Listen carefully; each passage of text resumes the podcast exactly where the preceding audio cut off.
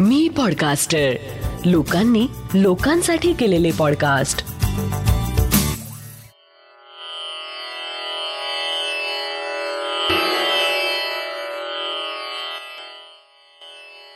श्री गजानन महाराज की जय. श्री गजानन अनुभव ह्या पॉडकास्टचा आजचा पस्तीसावा भाग आहे. तो वारकरी की देवदूत. जय गजानन. गजानन विजय ग्रंथाचा रोज एक अध्याय वाचण्याचा माझा नेम.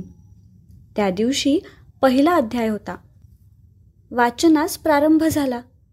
दासगणूंनी प्रारंभी सर्व देवदेवतांना वंदन केलं आहे. त्यात मी वाचू लागले.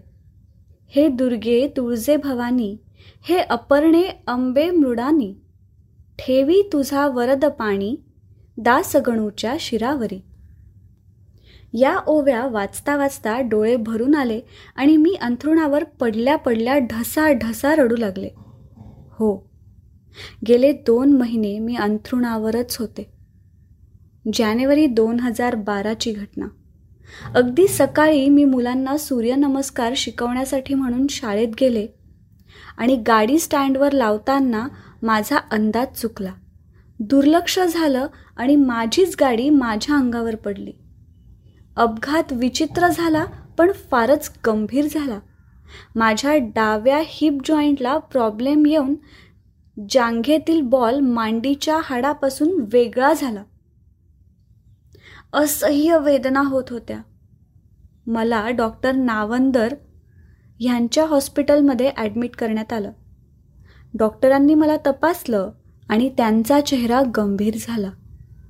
ते म्हणाले ऑपरेशन करावं लागेल पण जरा कॉम्प्लिकेशन्स वाटत आहेत. मी अशी बरीच ऑपरेशन्स केली आहेत पण या केसमध्ये फिफ्टी फिफ्टी चान्सेस आहेत. आपण प्रयत्न करू पण शक्य आहे जन्मभराकरता कुबडी अथवा काडीचा आधार घ्यावा लागू शकेल. मी प्रयत्न करतो पण यश भगवंताचे हाती आहे. शस्त्रक्रिया नीट होणं आणि नंतर नीट चालता येणं असे दोन टप्पे आहेत. तुम्ही देवाला प्रार्थना करा. माझी श्रद्धा गजानन महाराजांवर आहे हे घरचे सगळे जाणून होते. माझे भाऊजी घरून गजानन विजय पोथी आणि महाराजांचा अंगारा घेऊन आले. मी सद्गुरू श्री गजानन महाराजांना हात जोडून म्हटलं महाराज मी अज्ञान भक्त यातील काही जाणत नाही. आई तुळजा भवानी कुलस्वामिनी आणि तुम्ही सद्गुरू. आता तुम्हीच माझे मार्गदर्शक आणि हितचिंतक. आणि मला ऑपरेशन थिएटरमध्ये हलविण्यात आलं. ऑपरेशननंतर डॉक्टर म्हणाले आता दोन अडीच महिने अंथरुणावर पडून राहायचं तेही पाठीवर. पाय हलू नये म्हणून घोट्यापासून वरपर्यंत लोखंडी स्टँड राहील. नंतर एक्स रे काढू. चांगले झाले तर ठीक नाहीतर परत बॉल बदलवावा लागेल. तीन मोठ्या स्क्रूनच्या साह्याने आपण बॉल जोडला आहे. बाकी त्याची इच्छा. एवढं बोलून डॉक्टर तर निघून गेले पण माझ्यासाठी सुरू झाला प्रचंड मानसिक दडपणाचा काळ. शरीराने अंथरुणावर बंदिस्त आंघोळ बंद. आता सबकुच अंथरुण आणि मनात एकच विचार दोन अडीच महिन्यानंतर काय होईल? आज हे सांगायला सोपे आहे पण अशी वेळ कधी कुणावर येऊ नये. जो भोगतो त्यालाच कळतं. माझ्यासमोर दोन प्रश्न होते. एक ऑपरेशन यशस्वी झाले का? आणि दोन मी पुढील आयुष्यात कशी चालेन आणि या दोन्ही प्रश्नांसाठी माझ्याजवळ आधार होता एकच. समर्थ सद्गुरू श्री गजानन महाराज. माझ्या खोलीत गजानन महाराजांचा फोटो होता. निजल्या निजल्या जे शक्य होतं ते म्हणजे जमेल तसा एक अध्याय. गणगण गणात बोते नामजप कधी मोबाईलवर रामरक्षा हे सर्व मी करीत होते. आमची कुलस्वामिनी तुळजापूर भवानी मातेचं स्मरण करून मी म्हणायचे आई सद्गुरूंना मी प्रार्थना करते आहे. गजानन महाराजांना म्हणायचे सद्गुरूच मार्गदर्शक असं मी ऐकत आले आहे. तुम्ही हे सर्व योग्य मार्गावर आणाल ना?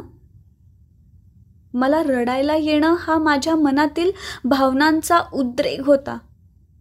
मानसिक परीक्षेच्या या काळात मी अनेकदा रडले. कधी खिन्न झाले. तर कधी अतिशय आर्तपणे महाराजांना कबूल केलं. म्हटलं मी या परिस्थितीतून सुखरूप बाहेर पडले तर तुमच्या मंदिरात प्रकट दिनाचा महाप्रसाद करीन.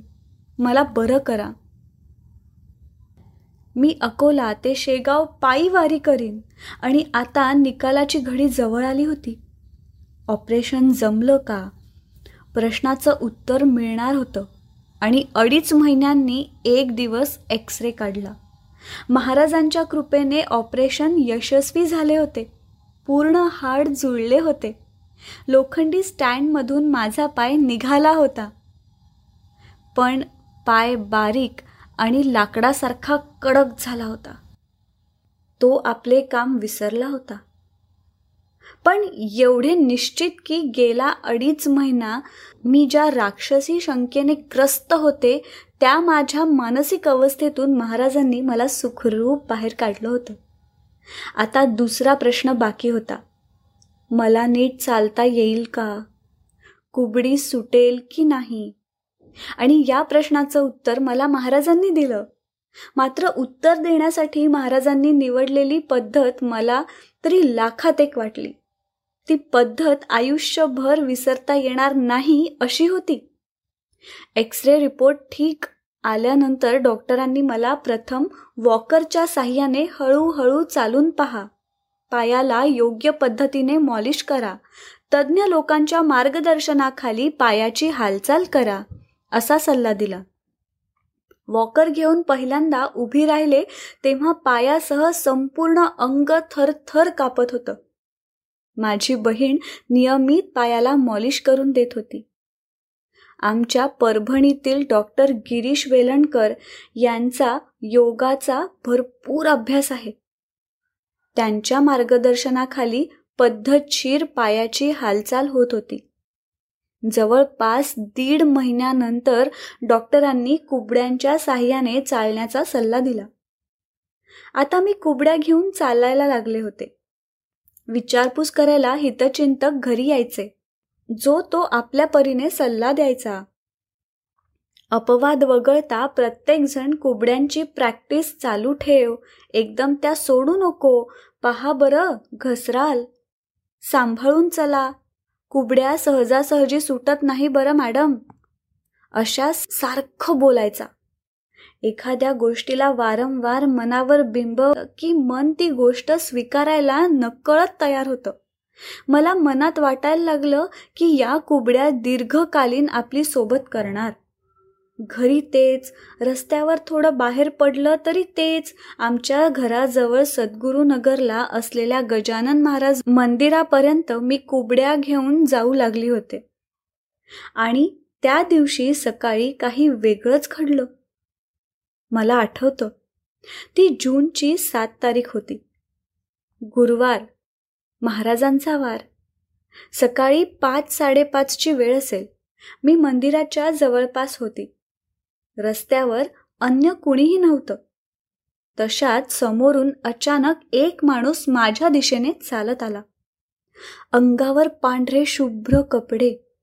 अगदी शेगाव पंढरपूर वारीत वारकरी घालतात तसे. तो थेट माझ्यासमोर येऊन उभा झाला. माझ्याकडे पाहून म्हणाला अगं बाई ती कुबडी सोड आता.